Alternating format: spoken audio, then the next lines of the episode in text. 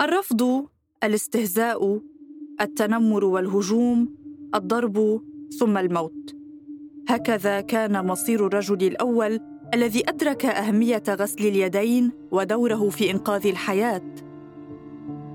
يعد غسل اليدين اليوم واحدا من أهم ثلاثة إجراءات للوقاية من وباء العصر كوفيد 19 ومع أنه ممارسة اعتيادية بالنسبة للبشر الذين يلجؤون إليه لغسل أبسط الأوساخ عن أيديهم إلا أن غسل اليدين يعد اجراء في غاية الأهمية للقضاء على أخطر الأمراض والجراثيم التي قد تؤدي إلى موت محتوم. لذلك يدخل ضمن البروتوكولات الدولية للممارسة الصحية في العمل الطبي. هذان التصالحان الطبي والشعبي اللذان يشهدهما غسل اليدين اليوم لم يكونا كذلك في القرن التاسع عشر. عندما اقترحه للمرة الأولى طبيب الأمراض النسائية الهنغاري إغناس سيملفايس عام 1847 في ذلك الوقت كانت الخرافات والعادات الغريبة تؤثر في الطب وكانت الفكرة السائدة أن الأمراض تأتي من العدم وتنتشر من خلال أمور غريبة كالروائح الكريهة. لذلك كان طرح غسل اليدين البسيط والعبقري سبب تعاسة الطبيب الفضولي وموته وكان رفض أفكاره التقدمية حينها سببا لوفاة آلاف النساء. أهلا بكم إلى بودكاست خارج الذاكرة.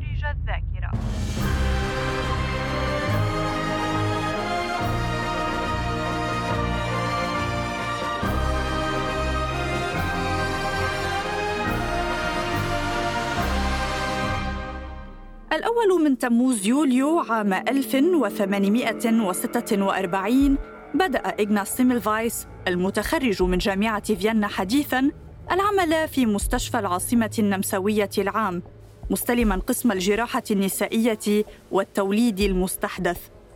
هذا القسم المؤلف من جناحين إحداهما مجاني ليضمن للفقراء كما الأغنياء بداية حياة صحية وسليمة كانت تلف حوله غمامة سوداء.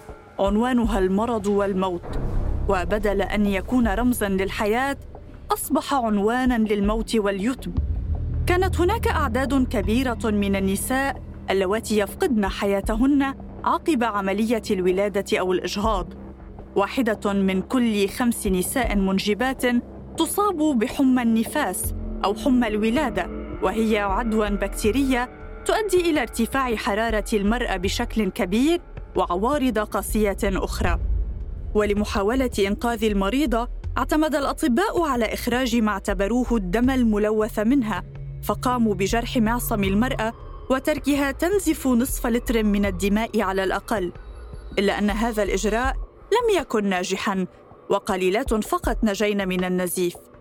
هذا الحال أقلق الدكتور إغناز الطبيب الفضولي الذي لطالما أزعج أساتذته بكثرة أسئلته فقرر البحث في سبب حدوث الحمى وبدأ التحقيق من كل ما يحيط بعملية الولادة وكانت أولى ملاحظاته المهمة هي تفاوت أعداد الوفيات بين الجناحين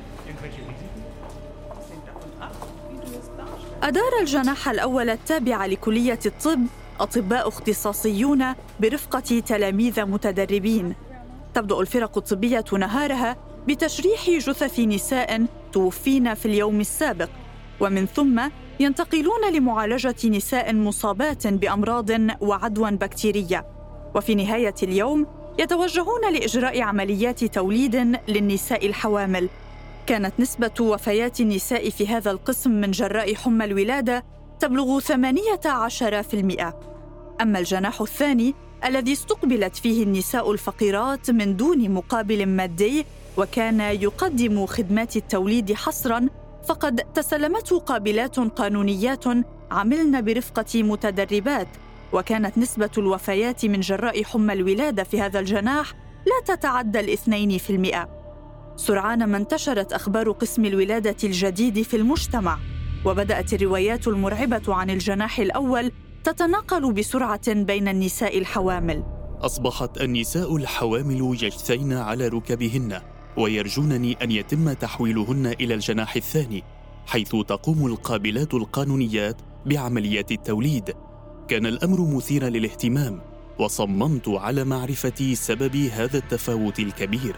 بعض النساء فضلن حتى الولادة في الشارع في ظاهرة عرفت بولادة الطريق. بحجة أن موعد ولادتهن قد حان فجأة في الطريق إلى المستشفى. ما يعني استفادتهن من تقديمات الولادة من دون الحاجة للدخول إلى المشفى. وكانت حالات حمى الولادة نادرة جدا بين هؤلاء النساء. بالنسبة لي كان من المنطقي أن تصاب النساء اللواتي أنجبن في الطريق بنسبة الإصابة نفسها في المستشفى أو حتى أكثر. لكن ما الذي حمى أولئك النساء من آثار تلك العدوى المميتة؟ كان التفسير السائد حينها أن انتشارا لمواد آسنة في هواء فيينا هو الذي يتسبب بهذه الحمى إلا أن سيملفايس لم يقنعه هذا التبرير إذ أن النساء اللواتي ينجبن في الطريق هن عرضة أكثر للهواء بالإضافة إلى أن جناحي الولادة في المستشفى كانا في المبنى ذاته. كما استبعد تبرير أن الاكتظاظ كان سببا بالوفاة لأن الجناح المجاني كان أكثر اكتظاظا من الآخر فضلا عن أن المريضات في الجناحين كن يتناولن الطعام والشراب نفسه حتى أن طريقة التوليد المتبعة كانت هي ذاتها. أصبح هدف ابن التسعة والعشرين عاماً الأساسي معرفة ذلك الفارق بين الجناحين الذي يؤدي إلى تفاوت نسب الوفيات. وكان مدركاً أن تعدد أقسام الجناح الأول له تأثير ما. ومن دون فهم الآلية توصل الطبيب إلى أن العدوى تنتقل بين المرضى عبر اتصال معين. ويسرع هذا الاتصال الأطباء والتلاميذ الذين ينتقلون بشكل كثيف بين المرضى. فلا بد أن الأطباء ينقلون مواد عبر أياديهم من الأجسام الميتة إلى النساء الحوامل خلال انتقالهم المباشر من المشرحة إلى غرف الولادة فأيديهم كانت دائما متسخة وتعف منها روائح كريهة عند مغادرة المشرحة ومن هذه الفرضية انطلق الدكتور إغناس لاختبار صحتها من عدمه عبر فرض غسل اليدين بمحلول الكلور قبل التعامل مع أي مريضة. بعد فترة قصيرة من هذا الإجراء، تدنت نسبة الوفيات من جراء حمى الولادة إلى الصفر. لقد وجد الحل، غسل اليدين ينقذ الأرواح. لقد حل مشكلة المستشفى.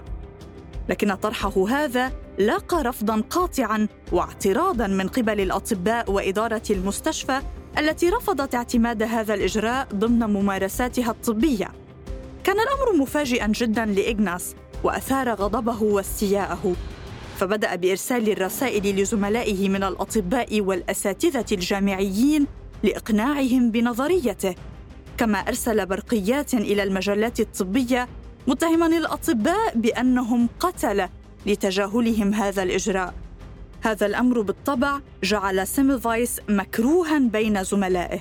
إذا استمر الأطباء بتدريس طلابهم عقيدة حمى النفاس الوبائية فأنا أعلن أمام الله والعالم أجمع أنهم قتله تاريخ حمى الولادة ستكون عادلة إذا خلدتهم بأنهم كانوا أول من عرض أساليب المنقذة للحياة بصفتهم أطباء ومسؤولين عن حياة مرضاهم. لاحقا تعرض أحد أطباء الجناح الأول لجرح في يده خلال عمله في المشرحة. بعد وقت قصير بدأت تظهر عليه العوارض ذاتها التي تصيب النساء من جراء حمى الولادة.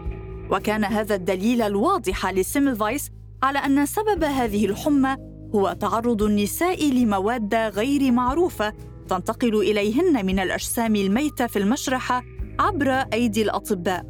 وظن بعد ذلك أن الدليل الذي بين يديه سوف يقنع المجمع الطبي بنظريته. هذا الداء هو من جراء ممارسة خاطئة يمكن حلها بتعقيم اليدين وليس مرتبطا بحالة جسد المرأة من جراء الولادة. إلا أن ذلك لم يحدث. فعدم إيجاده تبريرا علميا للمواد المنقولة وطبيعتها أو إثبات وجودها أصلا جعله مجددا محط سخرية الأطباء والتلاميذ الذين رفضوا التقيد بإجراءات التعقيم. غضب سيملفايس واستاء من عدم قدرته على السيطرة على طاقمه. فنزل إلى الشارع وبدأ بتوزيع منشورات تدعو النساء الحوامل خصوصا والمرضى عموما إلى طلب غسل أيدي الأطباء قبل فحصهم أو القيام بأي عمل طبي. كان رفض مقترح سيملفايس المنطقي والبسيط يتعلق أيضاً بعدة أمور مرتبطة بالأفكار الشائعة حينها، فالأطباء وهم من طبقة النبلاء رفضوا فكرة أن أياديهم النبيلة متسخة كأيادي الفقراء وتنقل الأمراض والعدوى وتتسبب بالموت حتى أن الطبيب المسؤول عن مشفى فيينا العام يوهان كلاين كان قد أوصى سيملفايس عندما عينه لقيادة جناحي التوليد بأن يلتزم بما توصل إليه أسلافه لأنهم برهنوا أنه صحيح ولا يوجد لديه أي تبرير لعدم التقيد بما وصلوا إليه. قال له لا تثق بالأفكار الجديدة لا حاجة لي بالرجال الذين يدعون العلم. أريد أطباء مطيعين يلتزمون بما آمرهم به.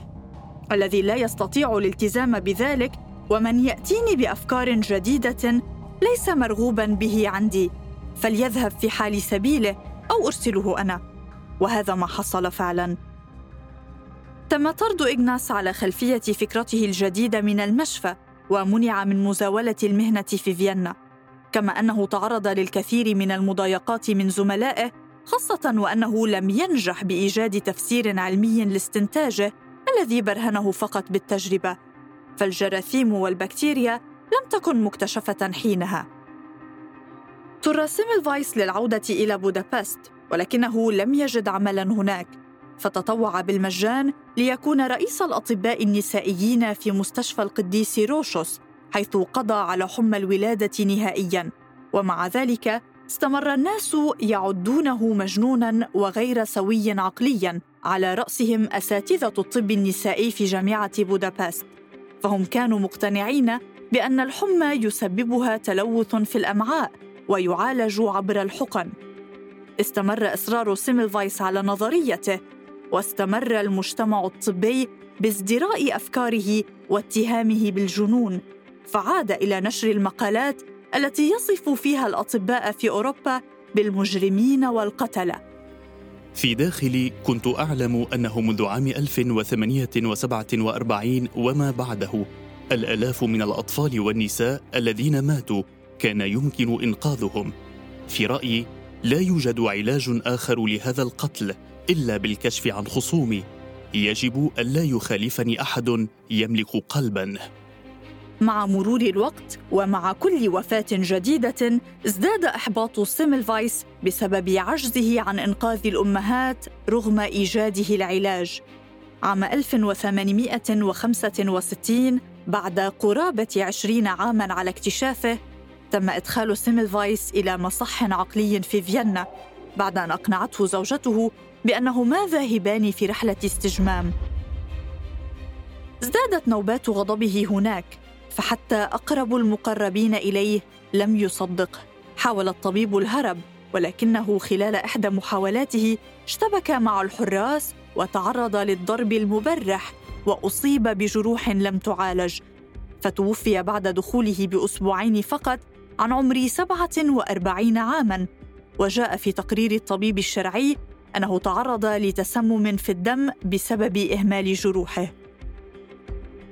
دفن سيملفايس في فيينا وحضر عدد قليل من الأشخاص دفنه. لم يتم الإعلان عن وفاته سوى ببعض المجلات العلمية في هنغاريا والنمسا.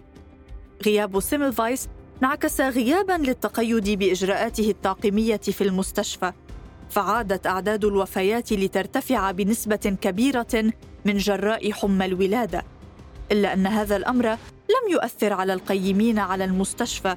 ولم يعيروه أي اهتمام في فيينا ولا في هنغاريا. لم تلقى نظرية سيملفايس أي تقدير علمي إلا بعد سنوات متعددة في أواخر القرن التاسع عشر حينما بلور العالم الفرنسي لويس باستور نظرية تكون الأمراض من الجراثيم والبكتيريا. وبالتالي وضع تفسيرا علميا لنظرية إغناس بأن تنظيف اليدين من الجراثيم يمنعها من الانتقال إلى مرضى آخرين وبالتالي من تشكل عدوى وأمراض وفي القرن العشرين بدأ اعتماد غسل اليدين ضمن البروتوكول الطبي أعيدت جثة سيملفايس إلى هنغاريا عام 1891 وتم الاحتفاء باكتشافه والإقرار بدوره في إنقاذ آلاف النساء من الموت. تحول منزله حيث يرقد جسده اليوم إلى متحف ومكتبة، وسميت العديد من المرافق كالجامعات والمستشفيات والمتاحف باسمه. كما طبعت صورته على العملة المعدنية والأختام في هنغاريا ولا نزال نذكره اليوم بعد قرنين من الزمن إذ يستمر غسل اليدين بوقايتنا من أكثر الأمراض حداثة وغموضا بودكاست خارج الذاكرة إعداد وتقديم سارة خازم إشراف بلال عبود إخراج حسين حجازي.